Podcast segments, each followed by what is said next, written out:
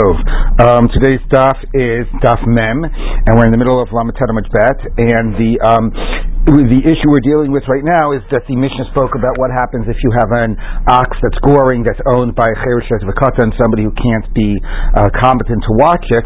So they're exempt, which is nice for them, but we have to protect the community.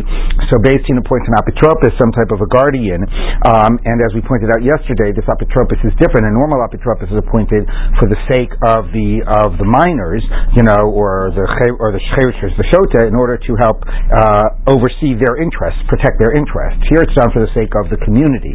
Um, and um, and anyway, but by ha- pointing that person, the Mishnah emphasizes that then if we warn him three times, the, ta- the ox becomes a muad.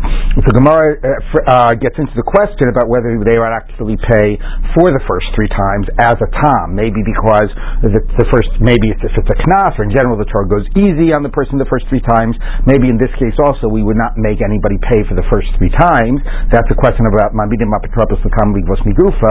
but everybody agrees that once they become a uh, becomes a muad, they pay, and then the question became who has to pay. On the one hand, the cherushot of the katan are never liable even for damage they do by themselves.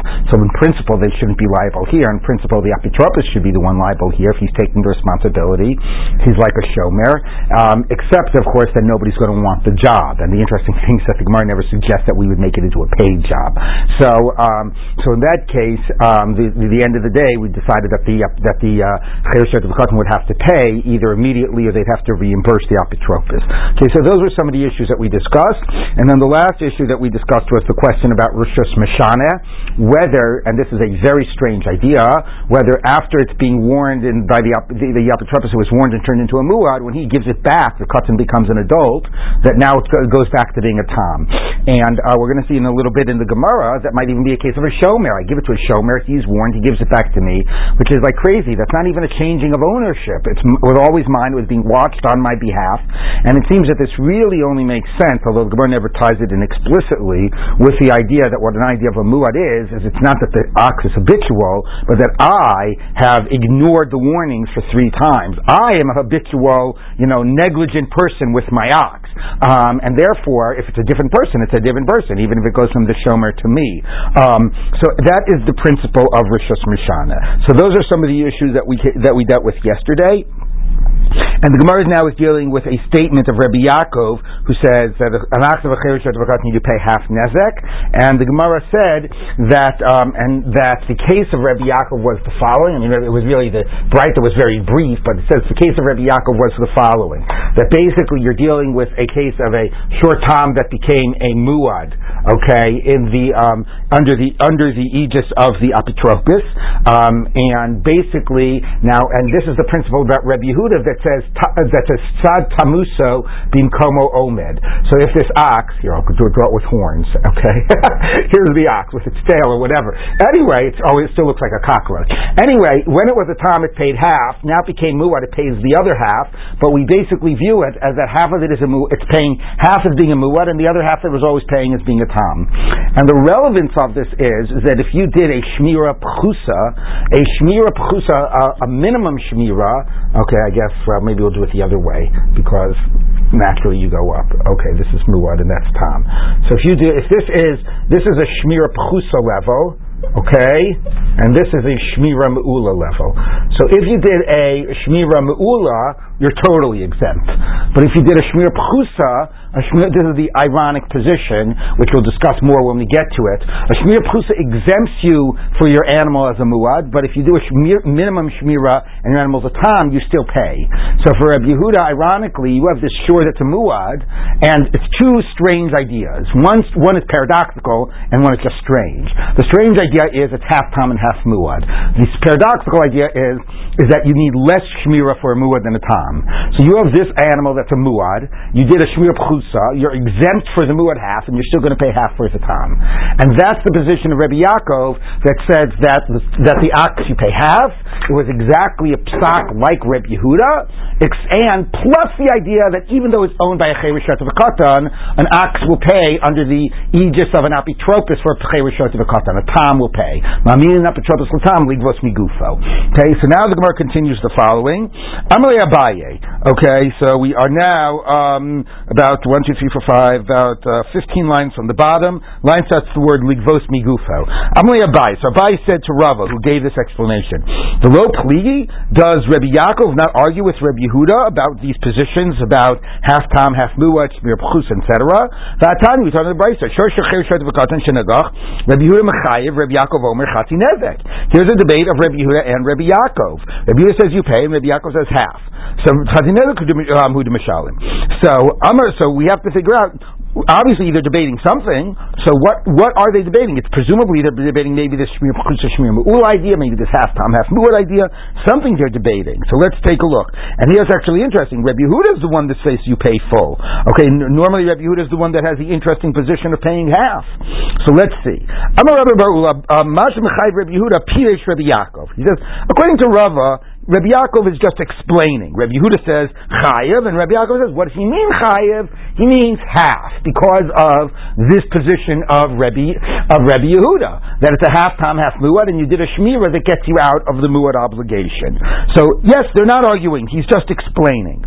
All right. So now the Gemara says like this: Ulabai them are pligi. To Rabbi, that they argue b'may pligi. What do they argue about? Okay. Now what happens is you didn't do any shmira for this muad. You didn't do any shmira, you should be paying full, right? For the time and for the muad half. The lo natre klal. Okay, um, and that's why Rabbi Yehuda says you pay full.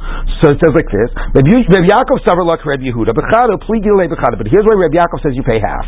He agrees with Rabbi Yehuda half, and he disagrees half. So Rabbi Yehuda b'chad, uh, Rabbi Yehuda savar tzad tamus komo medes. He agrees that that it's a half tam.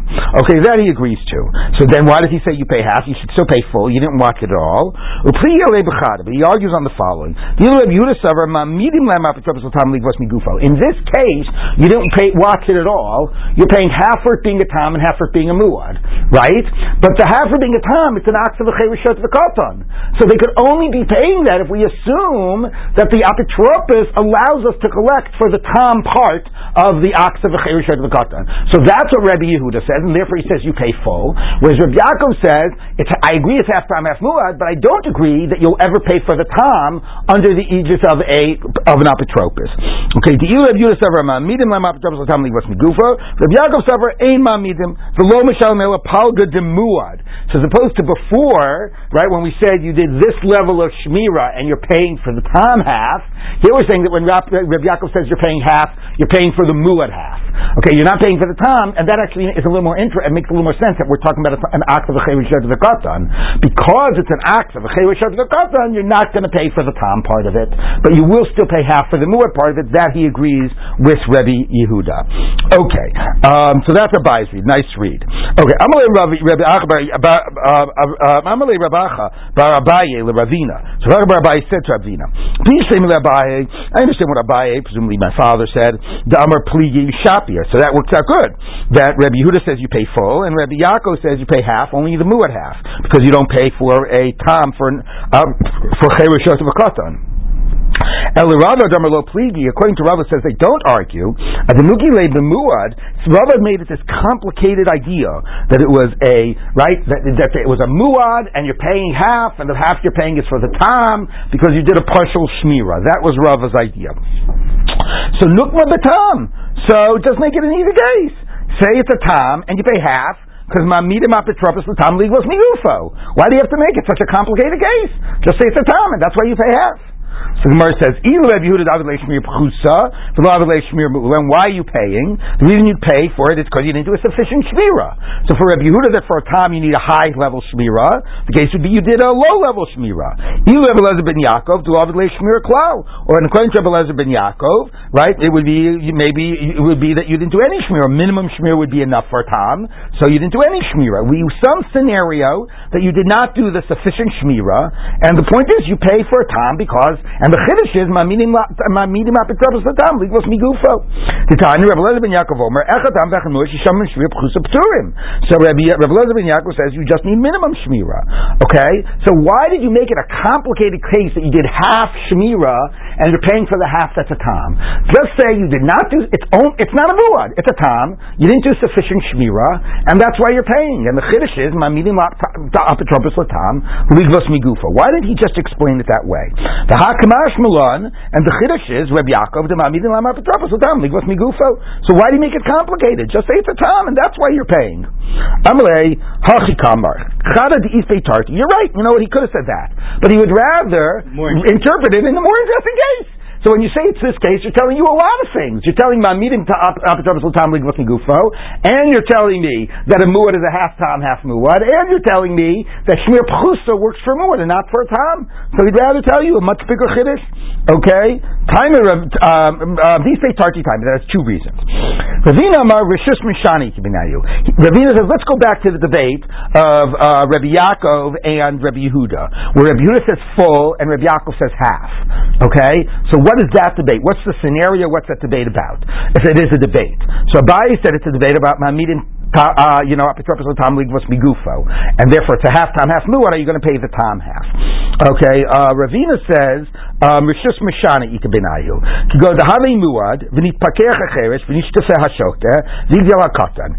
Okay, so under the aegis of the uh, of the apotropos, it became a muad, and then the person that they were watching it for, the minor became an adult, or the person who was had a mental break, whatever, became well again. So in those cases, okay, what would be the, the status? Does it go back to being a tam, and then you pay half, or does it continue to be a muad and you pay full? Reb Yehuda Savar Hareyu Becheskasa, it remains a muad. Reb Yaakov Savar Rishus Mishana, no, when it changes possess- ownership, it goes back to its previous status. So that is an issue that we have seen before. Okay, so that was sort of figuring out this issue about Reb Yaakov and Reb Yehuda. Along the way, we've introduced this very strange idea of Reb Yehuda that it's a half time, half muad, and a low level shmir works ironically for the muad part and not for the tam part. But again, we are back with our uh, normal, you know, the types of concepts that we've been dealing with about number one, when somebody's an apotropos for a chayr shirt of a katan, will it pay out as a tam, or will it only start paying out as a muad? And number two, when it goes back to the owner, does it revert to its original status? Okay, let's take a look now as the Gemara continues. Tana Rabbanan. Apotropos mishalmi min aliyah vein mishalmim kofer. So an apotropos will pay like cat, you know, out of like the good property, which is means like you know, again, who are they paying? We decided uh, yesterday that they're either are they paying straight out of the bank account of the cherushot katan, or are they paying out of their own bank account and then getting reimbursed? Because as we said, cherushot uh, katan logically should not be liable at all. They're not liable if they directly damage. So logically, the only person that should be chayiv should be the apotropos. He's like a shomer, but nevertheless, nobody would want the job. So therefore, you're either going to be paid out of the account of the Cheresh Advokatan, or he will get reimbursed. Okay, so he will, but it will get, they will get paid, and certainly when it's a muah, that's min haliyah. The ain in kofir, but if the animal became a muad under the uh, aegis of the of the apotropos, or maybe even if he took it as a muad, and then it goes and gores and kills somebody, it won't take kofir. Now, why not? If you're going to pay for it, if it's full damages, if it gores, if it's a muad, and the apotropos will pay, then you would think, in any case, if somebody loses their life, all the more so there should be some type of payment. You Consider the Okay, so uh, or more, we'll see if like a korban and a kapara. So let's take a look. So the Gemara says like this: Montana kufa kapara v'yasni labnei kaparninu. So the Gemara assumes here's the logic behind it. Kosher is not a type of a compensation, right? If it were some assigned compensation for the loss of life, then if you're going to pay for the damage of property or injury, you should be paying for loss of life. But if it's seen as, like the word suggests, an atonement, it's sort of like they're bringing a cor- you bring a korban. Your ox gored and killed somebody. There was a loss of life due to your negligence. Um, you know, so you you know it's not it's not misa. You, you didn't kill. It's not goes. You didn't kill as well. B'shogeg. Your your your property killed. But you need some kapara. So instead of doing a korban, the way you achieve kapara is you give a certain amount of money to the to the family of the person who was killed, and that is seen as a type of a kapara, type of a korban. But ultimately, it's about expiating your sin. So if that's the issue, so and, intentionally. What? Right? If I like send my rabid dog to like go maul somebody, right? I still wouldn't be. Um, you know, it's a good point. I mean, the Torah doesn't uh, distinguish between that. I mean, if you remember the Gemara before about the snake that you did like this to or whatever, you know, um, I mean, if it would be well, that would also be the Mishnah, which we'll get to, which whether when you sick a when it's uh, the, the, ox that is uh, sicked on whatever that that's that's uh, provoked, um, the Mishnah says that you don't gore the ox. The Gemara will discuss whether you pay kofar. So let's discuss it there. But you're right, you could actually be the one provoking. Um, so um, okay, so anyway, but it says that so so then the orphans are not fit to be paying atonement payment. And the interesting question is why we sort of don't say again that maybe the apotropos has to be paying for his own kapara. Right? Again, that's sort of not being focused on. If somebody's a shomer of an ox and the ox gores, right? So who presumably the shomer would pay the kapara. So it's interesting that again we sort of focus on the fact that the apitrop that the orphans are not are not in that category. Um, but let's and, and, that's enough to explain why the why the apotropos is exempt because he's only seen as representing them, not as sort of being liable on his own account. Okay, the yasmi lav b'nei kaparaninu. So who is that one? Who so who's that lad? So that follows the logic that it's a that it's a kapara. Who is that position? Amar of Chisda, Rabbi Shmuel ben Rabbi Yochanan ben Brokahi. This is Rabbi Shmuel, the son of Rabbi Yochanan ben Broka, the Tanya, Tanya Bryson. Here we're going to start to get into. It's funny that even though really the end of the Mishnah, which is really a separate Mishnah in the Mishnayot about a stadium ox, and then the next Mishnayot are going to all be about kofar. The Gemara here is getting in, starting us already in the kofar discussion with this question about the ox of a that killed somebody that's being watched by an apotropos, the ox of a cherishot v'katan. Okay, so the reason it's exempt is we focus on not the apotropos but the cherishot v'katan. They're not deserving of. They're, they're not deserving. They're, they're, they do not require kapara. They're not in the category of being obligated in mitzvot. So who is that position? Rabbi Shimon ben Yosef Yochanan Broki. The time we talking Brisa. Nafsho. It says in kofer yushad alav. If the uh, if a kofer is placed on the owner, then b'nasam pidyon nafsho kachol asher yushad alav. He'll give the uh, redemption of his soul based on what what is assessed, what is placed upon him. So how much is the redemption of his soul? The main nizak. So the, the Tanna Kamma says that means the value of the life of the person who was murdered. Um, since they call him Nizak and not Nerag um, or Nirtzach. Anyway, so the one who was murdered, um, who was killed, let's say. Um, so uh, now, that, and again, you figure that out sort of basically like by the slave market. Okay, and that's what the payment is. No, you pay for the life of the how much the the life the, the, the person of the, the, the owner of the ox, how much he would go for in the slave mar- market. So what is this? The Gemara assumes that this is a, like a deep conceptual debate. My love, let's say this is a debate. Mamona, fundamentally what you're paying is compensation. Who, and if you're paying compensation, you pay for the value, uh, some way of assessing the value of the life of the one who was killed. It's atonement. So basically, if it's atonement, it's sort of like an ayin tachasayin idea. You deserve to be executed, right? But we're not going to execute you. Instead, you know, if you actually think about it, what does the pasuk say? Anybody know what the pasuk says before it says in kofi shatalav? It says in Shuna gachumit Moshe shav v'lav v'hemit ito isha hashor yisakel v'gam ve'alav yumat. And then it says in kofer yushat alav. Okay, in kofer yushat alav. Benatan pidyo nafsho. Right, pidyon nafsho. Okay, Yushat Alav. so Pshat of the pasuk is, I mean, the real pshat is we really put the owner to death. But if you've got money, you can buy your way out. Okay, but the way Chazal read it is, the guy is deserving of death, and instead of being put to death, he'll be able to buy the redemption of his soul by paying money.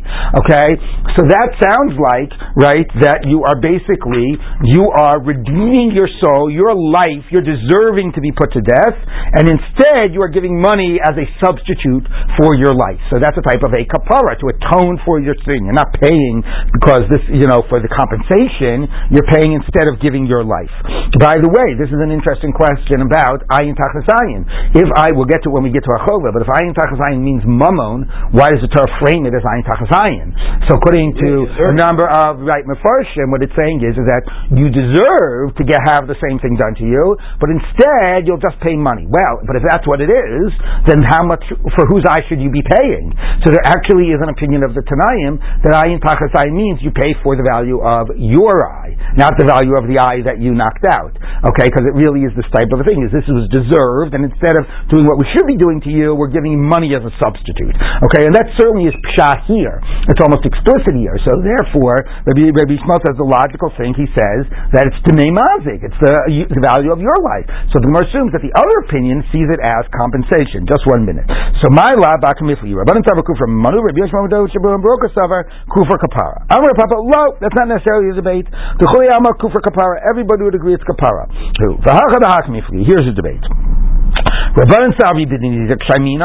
Yes, you pay atonement. How? What is your atonement? How do you gain atonement? By paying for the life of the one who was killed. No, your atonement is for your life. So the Gemara says, "My time of drabanan." What's the logic of drabanan? Nemer shita lamata v'nemer shita lamala. It says kasher you shot alav, and it also says by the case of the woman who's get, pregnant woman who's hit and she miscarries. It says. Um, it says what's the pasuk? Um, it says yeah, it says uh, yeah. Kasher you. What is what the pasuk is?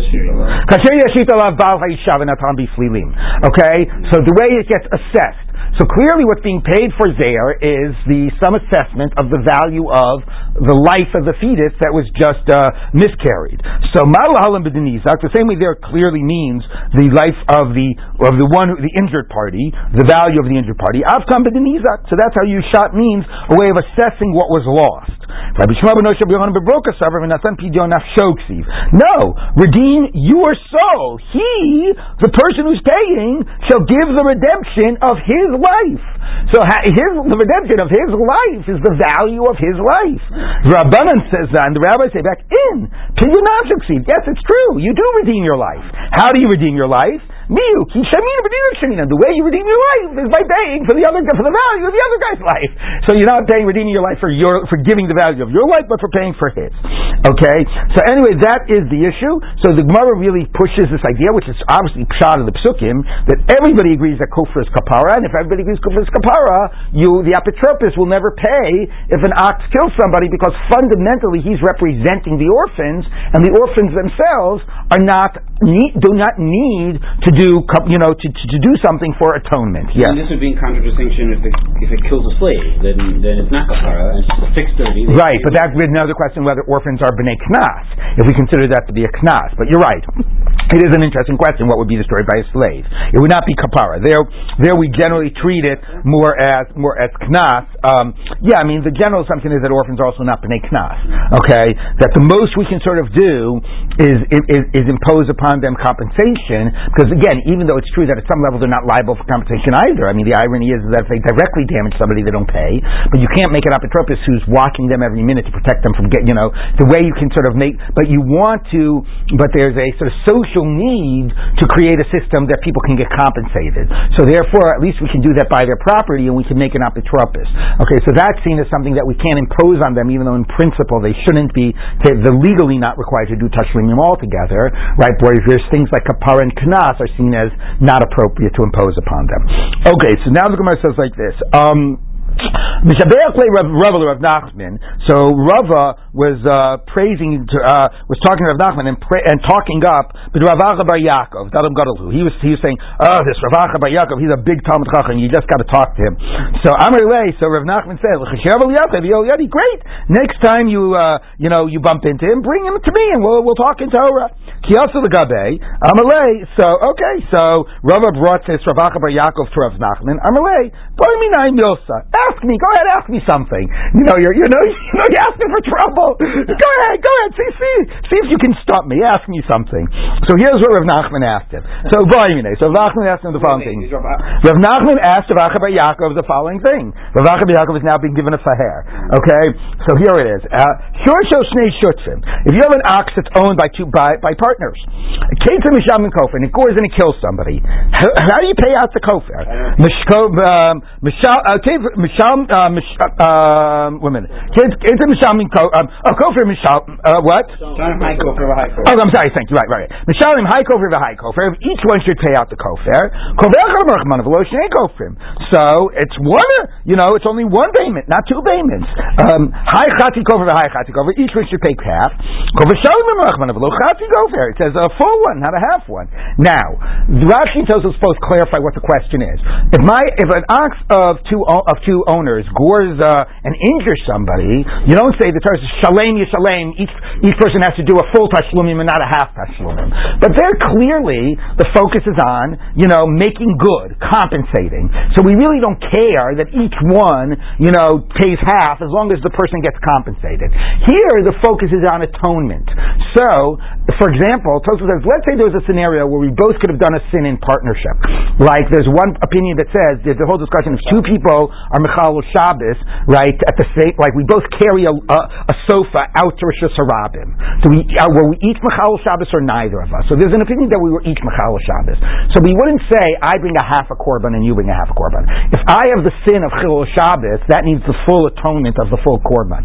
So that's the argument why you why because it's about sin and atonement, I can't be saying half. I have to do if it's my sin, I have to do the full the full thing. There was the thing that represents the full atonement. Okay, so Tosa says, but in that case, we could both bring a korban. So in this case, what's the problem? Let's both pay the full kofar. So he says, you know what? If the kofar went to the Beis Hamikdash, we would say that. We wouldn't say kofar echad v'lo shnei. We'd say fine, each one pay a full kofar. But the kofar goes to the nizak's family, and therefore, just because the ox is owned by two partners, there's no logic why the Nizak family should now get double payment. Right? So yes, it's sort of an atonement and it's sort of like a korban, but it's also like achieved by a payment of compensation that's made to the family. So there's not a good logic on the one hand from the focus on the perpetrator and the guilt and what needs atonement, each one needs a full. On the focus of the payment that goes out and that's received, each one should only be paying a half. And therefore we can't exactly figure out how to deal with it. Okay. Why shouldn't they? Uh, how do you know Shutzin pays uh, pay, pays nezek? I mean, you know, there's no assumption that the own, the nature of the ownership. Well, okay, what you're saying is maybe the answer is since you can't do either, you pay nothing. That's a possible answer, but the question's still a question. Okay, yeah. I know, I know this brings the case you know, before about Achas, that they're all hunter. But why? I don't understand. I mean, I don't understand why this is any different. That's ten different people. Tosos asked about if we, if, if, if three, if like if like two people own an ox and right. two oxen gore at the same time, that would be that that would be a question. But there, Tosa says like we're killing you at the same time. What? It's not like we're. It's not like two people are trying to kill one person at the same time. No, it is. Tosa says that, but we say kinesis about and kachnisis sure. So if two people kill a person at the same time, and we say that they're both that neither of them get executed, so then the, the oxen that did it would also wouldn't get stoned, and you wouldn't pay the kofar. Right. But here it's one yeah, one act that's being done. The ox has totally the ox is certainly going to get stoned. The ox has totally done an act of murder. There's only one ox, right? Okay. And now there's be two oxen. Right. Let's say it was a slave that was owned by two people who who murdered somebody, right? That would clearly be right. So the you know so it's it's right. So two oxen is a different story. Okay. So the says like this. Um, so as he was like, wait, wait, wait, he said, I got to think this one through. So in, in the middle of like he was trying to think it through, he said, oh, you know what? I got another question for you. Tanan, here's another question I got for you. If somebody makes a donation to the Beis Hamikdash, like Erech, like you know, the value of somebody is on me, some type of a donation to Bedek HaBayis, and then he's not paying up. So the Beis Hamikdash will basically go ahead and uh, start uh, seizing his property. Okay, taking his property as collateral. Because just because you owe money to the shul doesn't mean you're necessarily going to, on your own accord, be motivated to pay. But if you owe a korban, then because your atonement is at stake, the Beis Hamikdash that knows that you're in arrears for bringing your korban, they're not going to go ahead and seize your property. They figure that you'll be motivated enough.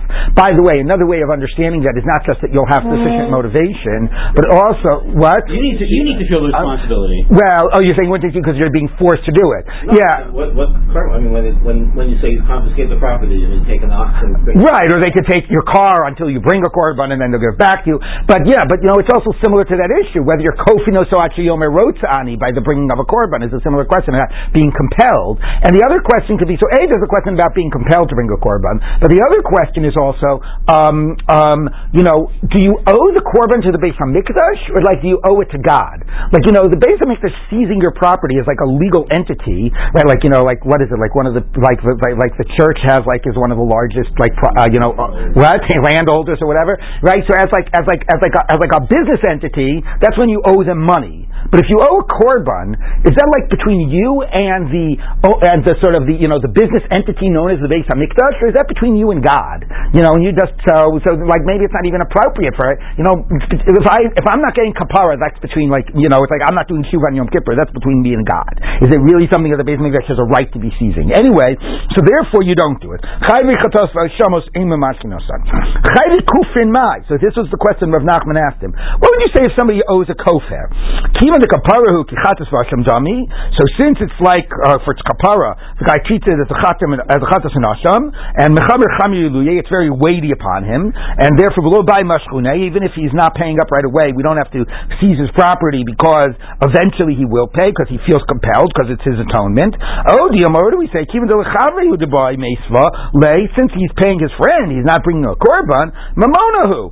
So he treats it as just money. You see, this whole attitude that sort of interpersonal obligations obligations we don't treat as weighty psychologically as religious ones. So here the Gemara says, yeah, sure it's your kapara, but you figure it's just money I owe to a person. So therefore, it's not like I'm doing something religious with it.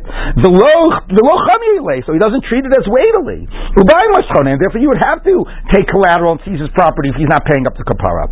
So inami, or here's another way of thinking about it. Since he personally didn't sin, he's responsible for what his property did. But he didn't do it himself. So he doesn't feel such a weighty sense of guilt, and he won't feel so motivated to pay. Ubai mashchonen, we would have to take collateral in order to get him to pay. So this was his question, second question he asked him, while he was still thinking about the first one of two partners.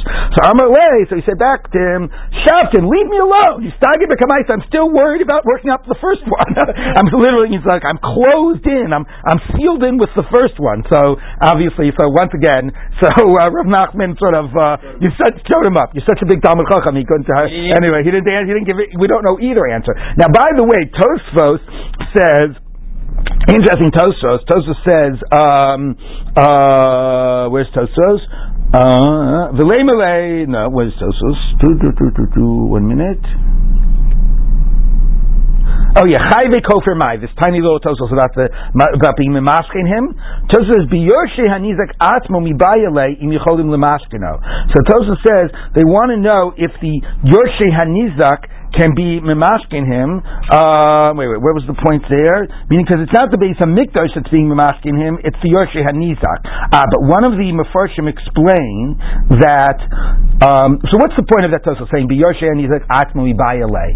So, it might be just saying that it's not an issue of the Beis Hamikdash, right? He doesn't owe money to the Beis Hamikdash because memashkin is the yorshe hanizak. But others say that what Tosus is getting at, and this is not necessarily shot of the Gemara, is that right? He's contrasting it to Din. He says, I don't get it. Of course, Beis Din could be mimashkein. You owe money to somebody. What do they care whether the underlying reason you owe money is kapara or not kapara? If Beis Din is already in the case and you owe money, then Beis Din can come and be mimashkein to pay up. Right? It doesn't matter how much we think you're you're you're you know you're you're you're motivated or not motivated. The Nizak's family comes to Beis Din says they have a debt, they haven't paid it. We want our money, and then uh, the Beis Din has to come and collect on behalf of on behalf of them. So Tosos if we read Tosos that way, it's saying that once this has been sort of a judgment has been given in court, the court doesn't matter what the history of it is. The court will collect based on you know the judgment that was issued. So the whole question here, it doesn't matter how much we think the guy might be motivated. The whole question is the same way the Beis Hamikdash directly could be Mimaskein, the Beis Hamikdash would send out their officers to seize property. Here the question is similar without the use of the court. Can the family of the Nizak directly seize the property? So that's uh, that's uh, it might be if different once the issue has been sort of processed through the courts. Then we might not care about the previous history.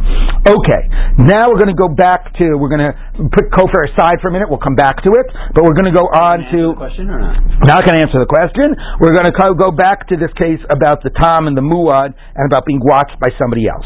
Tana Rabbanan, except no, now by people who are all competent and not, um, and uh, but it is going to be a case of a shomer. Okay, Shalom b'cheskas Tom v'nim samuad. You borrowed an ox and you presumed it was a Tom, and it turned out that it was a Muad. So now the halacha you have to understand is that if I borrow an ox, I am liable for paying if it goes in a course. Okay, so I would assumed it was a time, and it turned out to be a muad. So who pays now? So the Breita says we each pay half because even because even if I w- uh, even if it had been a time, I would have paid half. So it turned out it was a muad. I still pay the half I would have paid, and you, the owners, pay the original half because you know at, at the end of the day it's your animal. Who does this make a difference if he told him or was he negligent not finding out? Okay, so we're going to find out in the middle in a minute. Who had the vase shoel? Now let's say I borrowed it and it was a tom and it became a muad under my under my watch. and returned it to the owner. So this is the rishus mishana question. So it sounds like we're saying that returning it to the owners it goes back to being a tom. So the owners pay half and the show is completely putter. Okay, so that's the question about when you return return it, does it go back to a tam? Amar Now let's unpack this. The amai. Why, when it turned out to be a muad, does the show have to still pay his half? Lema Let him say to the owners? I thought I was borrowing an ox. I didn't think I was borrowing a lion. So I, if it was a tam, it wouldn't have gored. Okay, so it's not like oh, anyway, I knew I was going to pay a half. I thought I was getting an animal that wasn't going to gore, so I shouldn't pay anything for this animal. No, the case is that you saw by its temperament that it was like, you know, that it was a violent ox. So you knew when you took it that if you did not watch it, you could expect that it would gore somebody and you'd be paying half. So the only eh, only complaint you have against me, the owner, is that you'll say, "But I thought I was only I was only risking half payment, not full payment." But in terms of the likelihood and the presumed responsibility you took, you saw what you could have expected. Okay, the name Malay, so still the whole idea of common that there could be a, that there could be an idea of seeing that it has habitual even. Yeah, I mean it undermines it. More, certainly, if you say that it's like uh, um, Yude Torah again, if it's like a Yude Gavra. But you're right, meaning there are some things that like we can see is going to be likely, but has not yet gone through a formal process. I mean, you do need law. You can't go ahead and try to assess every single circumstance and say, right? I mean, that's the problem. I mean, that's the reason in general for formal rules. Um, you mean if we all need formal rules in order to impose a full knas, and we should need those same formalities to say that you can, I can say I assumed it was or whatever. Yeah, that's a good question. That's a good question. Um, all right, the name of Lay. Let the show still say to him. Tam she'ili muad lo she'ili. Okay, so okay, fine. I knew it was likely, but still, I thought it was a tom. So here the answer is obvious. Mishum damalei, the owner says to him, "So sofi tam have palganivka by shlume. Hasanam is your shlim palganivka. No, fine. You thought it was a tom, but you were still go, knew, knew, that it was likely to gore, and if you didn't watch it, you'd pay half. So the fact that it was muad does not change. You know, should not get you out of the half that you would have paid had it been technically a tam. Sorry, so lo what would be the, the law? Then he pay nothing, and the owner would pay the full. So then you're saying they're not splitting the Lord payment.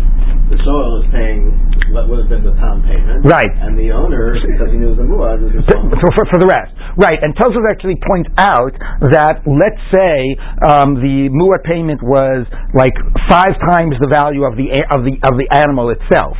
That the shower's liability is only up to the value of the animal itself, just like had it been a Tom. Mm-hmm. So correct. The shower's liability, you first assess what would you, the show, have paid had it been a Tom, and the owner pays the rest. Absolutely correct. So if the ox is worth enough, it would be half and half. But if it's not worth enough, you basically pay what you would have had it been a tom. Okay, the name Alay, itam avi mishale migufo. So he says, yeah, fine. But if it was a tom, they would have taken it out of the animal and it wouldn't have come out of my pocket. No, mishum da'amalei, the owner says back to him, so so atlaf Torah by shlume lididi. Yeah, they would have taken the animal and then you would have had to compensate me because you had lost my animal. So therefore, at the end of the day, had it been a time, you would have paid, and therefore you're going to pay now, but again, you're only going to pay what you would have paid as a time, half up to the value of the animal. The name let the shoel say to the owner, Im tam have modino misterina. If it would have been a tam, I could have gotten out of paying anything. I would have just admitted that the animal had done it, and the motive of is putter. And even if you say palganiska's mamon, namele, I can say, look, I still could have gotten out of it. It was a tam. Itamu avi marikna leila agma. I would have brought it to the swamp and taken it out of the access of the of the nizak. Now Tosa says what type of a time is that? That would be gzela. They have a right to it, right? What are you doing? You know, oh, I could have prevented them from gaining access to it. what do you mean? You could have taken some object that they've owned. That, that's a taina. That would, you know, who's, that wouldn't have been permissible. So Tosfos says, no, but it would have given me, um, it would have given me la- leverage in negotiating. If you take a look at Tosfos, okay, he says like this: um, Having marik the leila agma, Tosfos says, Tema, my taina hisu, in kain haya osa shalo kidin. Okay, and then he works out whether it would have made a difference, Rabbi Akiva and Rabbi Shmuel. Um, but if you took a look, lines up to Rabbi Akiva, Rabbi Akiva dama shutfindin who middle of Tosos, yavi ma'arik haya gozelo shoro Izak. So what type of a claim is that? The ode Beis Din yanidu imlo yushalim. And if he just is trying to avoid paying, Beis Din would put him in chayrim. The um, um, yeshlo. Dvarim elu shayiti ose hayanidach mitpasheri mi b'davar muat. I could have managed to have gotten him to accept a lower payment. Okay, I could have made it hard for him to get me to court, and you know, gotten to him to uh, to concede to a lesser payment. Now that you are, because now that it's a muad and he can just seize any of your property, you have no leverage. But if his only ability would have been to seize the ox, we would have had a lot more leverage and we could have gotten him down. Okay, and therefore anyway for any for any time why Tom because oh I could have uh, then go go ahead and do it. So fine. So your time, Gord Dov's ox, you go ahead and try to get that leverage, and he'll try to sue you, and we'll see how it plays out. But here, that's not happening. Here it was a muad. He got full payment, and now you're you're going back to the shoel and asking him for half. And the show is saying, "I'm sorry, buddy. If it was time, it wouldn't have played out that way. If it was time, we would have gotten off with a lot less money. So you can't ask me for for for half." Um, okay. So the Gemara says, um, could go into Akni Badina Vatassa. Okay, fine. So the scenario is is that the Din sees the animal immediately. So therefore, even had it been a Tom, he wouldn't have had the option to be Moda. You can't be Moda once Din has it. And he wouldn't have had the option to have used it as leverage. Okay? Ihachi says Gemara, So why are the owners liable? They should get fully compensated by the Shoel. Why should they get fully compensated by the Shoel? You got my ox seized by somebody I can't retrieve it from. So just say to the Shoel, look, Forget about the issue of what I owe that guy I damaged, okay? You have to now pay me full for my ox. You got my ox lost. My ox, it's like my ox was stolen because of your your negligence in Shemira, my ox is now seized by the Din. You're a Shoel. You have to compensate me for the loss of my ox. So maybe I'll pay the Nizak, but you're going to first full pay me for the full value of the loss of my ox. So why don't you? Why doesn't he get to say that? Amar because the Shoel says back to him, Let's say I would have given you the ox. Basically, would have taken it from your possession too. So even if I'd done my job of a Shoel and given you back the ox, it would have been seized by the Din. So the fact that the Din seized it right away, it's not like I didn't return it. That was going to be the end result of this ox anyway. Okay? The name of so let the, let the owner say to the Shoel, no, you had given it to me before Din seized it, I would have taken it to the into into the uh, you know into the what do you call it into the swamp, and I would have prevented Din from seizing it. So because now what he's saying to the Shoel is not your negligence in letting it gore, but your negligence in letting And sees it. That caused me to lose money, and you need to compensate me for that. Mishum the Amarle, because the show will say to him, so so, Lavmi Aliyavi Mistalmi, let's say you would have gotten it, put it into the swamp. You would have had to pay the full damage of it, of it. So you would have been out that money anyway, right? So because the ox gored, I did my job in terms of shum or whatever, I was only liable for half damages. Because it gored, you were going to be liable for the other half. You can't come to me and say, oh, I, I, I lost your ox. Your liability would have meant that you would have paid out that money, either in cash or in the ox. So the fact that the Beis Din sees the ox is not some additional loss that I have caused you. Okay? So the Gemara says, one minute. That's true if I have other monies that uh, you know that the Beis Din can seize. But if there's no other money, Michael then the then the owner can say, "No, buddy, you caused me loss. Had you actually returned the ox, I would have you know kept it into the swamp and used it as leverage or whatever. So your failure to return it to me and your ability to let and you're letting Beis Din seize it, that caused me some loss because this is the only property that I have." and I could have had more leverage had you returned it to me rather than letting Beis Din seize it. The Amalei, so what does the show say back to him? So this is, this is a case where it's a muad, right? No, yes. So you would have to pay anyway, no matter what. That's right. But if this is the only property I have, then the only payment would have come out of this ox. And I, if you had returned it to me rather than letting Beis Din seize it, I could have hidden it away and used it as leverage. So you're letting Beis Din seize it caused me a loss. We don't say that uh, if he, let's say he did $100 worth of damage, only 50 now, he just pays 50. It's not like I Chaylas 50 when he gets another 50 later? Um, I mean, the same argument, I guess, would have been with if I didn't have the money right now, and it would have taken me a long time to earn the money. It would have given me leverage. Okay, so so yeah. Beis Din negotiates it. They're saying you're really not. No, Beis Din doesn't negotiate it. I can negotiate it with the guy. Who says he would have? Okay, but uh, fine. But that's what we're assuming. We're assuming that if I could have brought it to the swamp, I would have low gotten the price to be lower. Okay, Mishum da Amalei. So the shell says to him, "You're telling me that I did something wrong by letting it get seized by Beis Din, I'm sorry, buddy. The same way I had a responsibility to you to get you your cow back, I had a responsibility to give that cow to the Nizak. Why did you have, why was that your responsibility? That's my responsibility, says the owner. No. Minu Rav Natzan, the teaching of Natzan, the Tanya, Rav Natzan Omi, How do you know if Ruvain, uh, uh, you know, if, if Ruvain, you know, oh, uh, um, oh, has a debt against Shimon, and Shimon has a debt against, against Levi, Shemotzi means everyone knows that, Ruvain can go straight to Levi, get his hundred dollars, Levi owes Shimon a hundred, and Shimon owns Ruvain hundred. That that that that Reuven goes straight to Levi and gets a hundred dollars. You give the money to the one who is it's owed to. Meaning, if eventually that money is going to go up the chain and go to Reuven, you can give it direct to Reuven. So basically, the Shomer says, I had a responsibility to give you your ox back, but you had a responsibility to give that ox to Beis Din. Now you're saying you could have negotiated this and that and hit it. Bottom line was you owed the ox to Beis Din. So, or you owed the ox to the Nizak. So if I gave it straight to Beis Din, you can't blame me. That's exactly just, you know, that's exactly where it should have gone in the end. Okay, so anyway, that was a little interesting back and forth, but the bottom line is, is that if the Nizak knows to anticipate a goring, uh, the, the Shoel knows to anticipate a goring ox, he's going to pay what he would have paid as a Tom, half up to the value, and the owner pays the rest. And the Gemara just had to figure out, would have, have been a Tom have given him some other options that are now being lost out that could get him to even pay, not pay at all. But at the end, in the scenario we've done, even had it been a Tom, he would have paid, and therefore he's going to pay that amount now as well. One more time, what happens if he didn't recognize it was a Nizak? Then he would pay nothing and the owner would pay the full. Yep. Okay. So uh, now, now let's look at the end. Um, okay. Who had the base shoel vechzira lebalim? If it was uh, warned in the owner and the, under the possession of the shoel and became a muad and then returned to the owners, balim mishalim chatinezek. The owners pay half. The shoel um, mishalim chatinezek. The shoel miklum, and the shoel is totally exempt, presumably because it goes back to being a tom. Save a rishus mishana. So in the end, it goes back. The, the the changing of the ownership makes it going back to being a tom. But in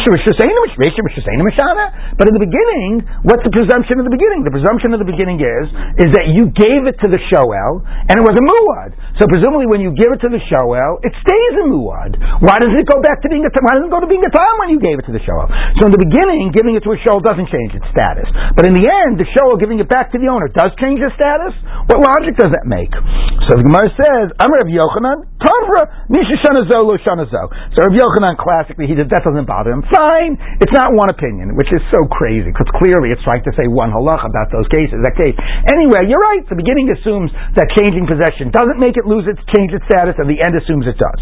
Rabbi Amar Midareisha Rishus Mashana. Since the beginning assumes that giving it to the Shoel doesn't make it lose its status, Sefer Nami Rishus Mashana. In the end as well, giving it back to the owner doesn't make it lose its status. So then, why does the owner only pay half?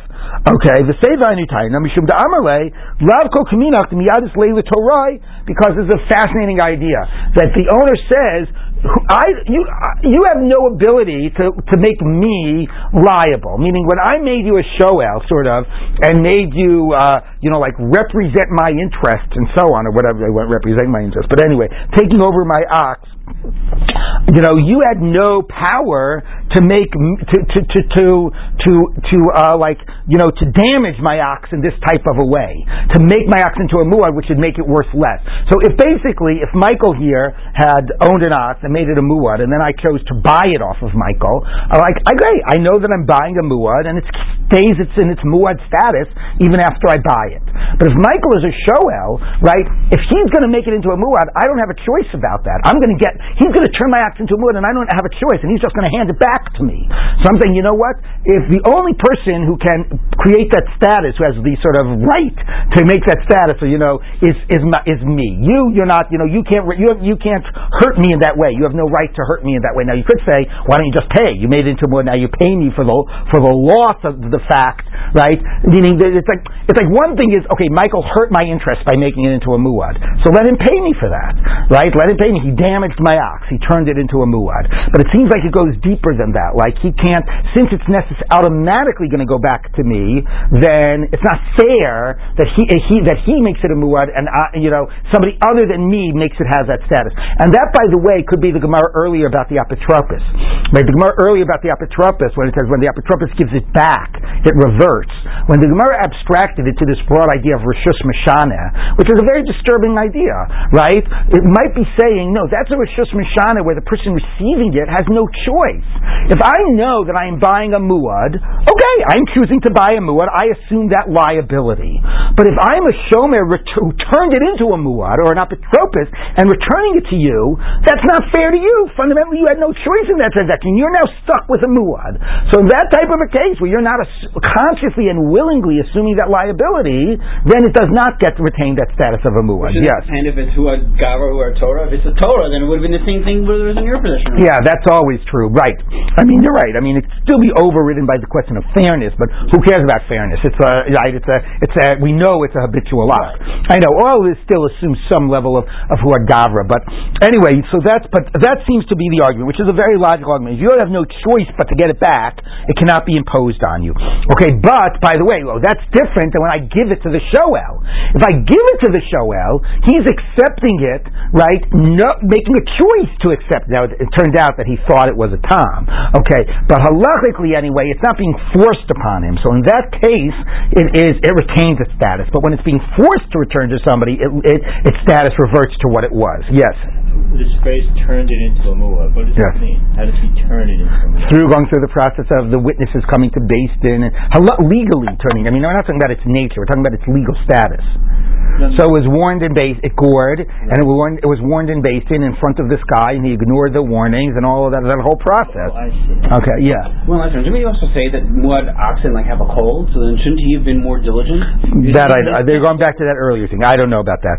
Um, I don't know. Um, okay, so the Gemara says, okay, so that's I think the, I think that's a very interesting approach. You're right. The Gemara never ties it in exactly to uh, you know about Yude Gavri Yude Torah, but it's basically saying there's a big difference when you give it back to somebody who has to receive it back, as opposed to, and you're the one who changed the status, as opposed to somebody who willingly, knowingly accepted. In that case, it would retain its status. Okay.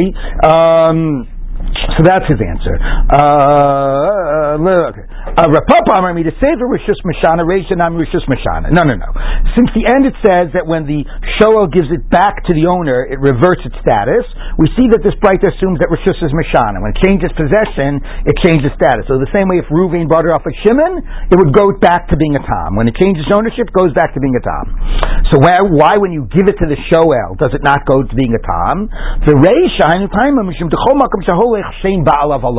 the Gemara says there's actually a difference between somebody who is a watcher for me and actually changing possession. So we have three scenarios. There's actually the Gemara did, did very nicely because this Rishus Mishana is too big of an idea. It's too like abstract, uh, you know, you know, it covers too many cases. There are three cases. One is Ruvain buys it from Shimon. Okay, in that case, clearly it changes its identity and its status. It's you know Ruvain's ox and not Shimon's ox. And it, will, no, I'm just I'm not I haven't said the halacha yet.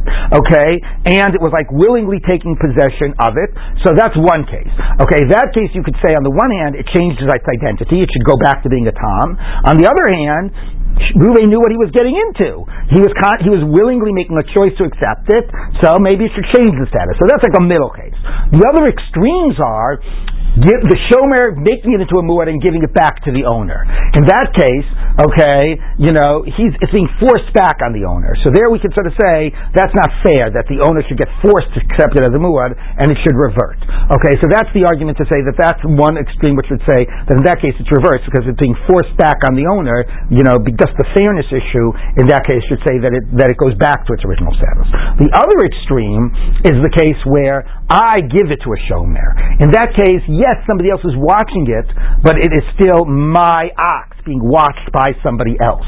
So in that case, right, it's like both things indicate that it should retain its status. Number one is from a formal sense, it's still my ox. And number two is the other person willingly accepted it. Right? So you see how sort of this spreads out? If the guy willingly accepts it and it really is still has the name of the original owner on it, so in that case there's very little reason to say that it should lose its status and revert back. Okay? The guy knew what he was doing, he willingly accepted it, wasn't being forced on him, and it retains its identity. Okay? The the the other case, extreme is when it was being forced back on him, okay? And that's the case where we say it does revert back, and the middle case is where you sort of consciously buy it. Okay, what? Same thing. It still would be here uh, under the name. All right, let's try to read, get, get a little bit further. Sure, it's to din. We finally get now to the Kofar case. Okay, this uh, stadium ox, Eno Chayiv Misa. Ibayelu, Ma'ul Gabi Mizbeach.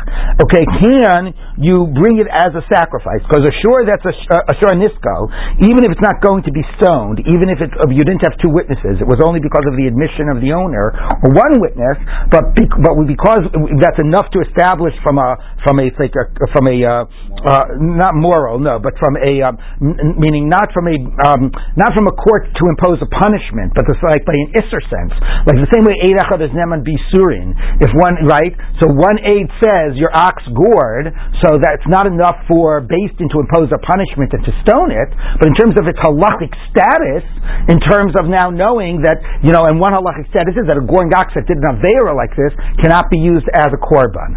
So what happens if you have a case like that, but it didn't gore on its own, it was provoked. Can it be used as a korban or not? Rav Amar Kasher, Rishmol Amar Pasul. Rav Amar Kasher Anasu, the ox was basically not doing it willingly, it was forced into it, so therefore it was just basically being used like by a tool by somebody else, and you don't see it as though it had done a sin. Like the whole idea is like it was a, an animal that had a sin done to it, or, or, or that did a sin. So in this case, it was just used by somebody else. It doesn't sort of stigmatize the animal and make it invalid for the Mizbeach. To Shmuel Amar, Pasul, I don't care if it was willingly doing it or not. It was used in an Aveira, and that stigmatizes it. So the Gemara says, let's ask him this. Mina Behema, it says if you bring a korban from the animal, so min means only from some animals. Lahotias Arovea Vesanirva, to exclude an animal that was used in an act of bestiality, whether it was penetrated or, or did the penetration. Um, Mina Bakar, some cattle, so lahotias and ne'evad to exclude not all all animals to exclude one that was worshipped as an as an idol. Minatzon, some of the sheep, lahotias muktzah, something that was set aside to be worshipped even if it had not yet been worshipped. Uminatzon, the extra vav, lahotias nogeach, to exclude the case of a goring ox. Amar Rabbi Shimon ba'im nemer rovea lama nemer nogeach, b'im nemer nogeach lama nemer rovea. Why do you have to say both being used in bestiality or goring? Both of those are cases where it didn't avera and it would be stoned. Right? The Torah says in both of those cases you stone the ox. An ox that was worshipped as an idol, it doesn't say you stone But an ox that actually gored or was or, or was part of an act of bestiality, you stone it. So why do you have to say both? They're both basically the same category. That's a better question. Because each one has something the other doesn't have. Rovea asaba onis kiratzon. By bestiality, it doesn't matter whether it's willing or not willing. Meaning, as Rashi says, whether it is the penetrator or the pe- penetrated. So even if it was completely not with the conscious act of the animal, it still has that status. Okay? Nogeach lo asaba onis kiratzon. By a nogeach we know only if it gored on its own, not if you provoked it. Nogea, so that's the way that a rovea is more weighty. On the other hand, nogeach mishalim kofer. Rovea ain't a mishalim kofer. Rovea pays kofer. Rovea, there's no kofer for this act of bestiality. Okay, so therefore the fact that there's this weightier payment, maybe that makes it a weightier thing. So one would not have implied the other. Okay, so let's to what is this relevant for our question of kofer uh, of korban?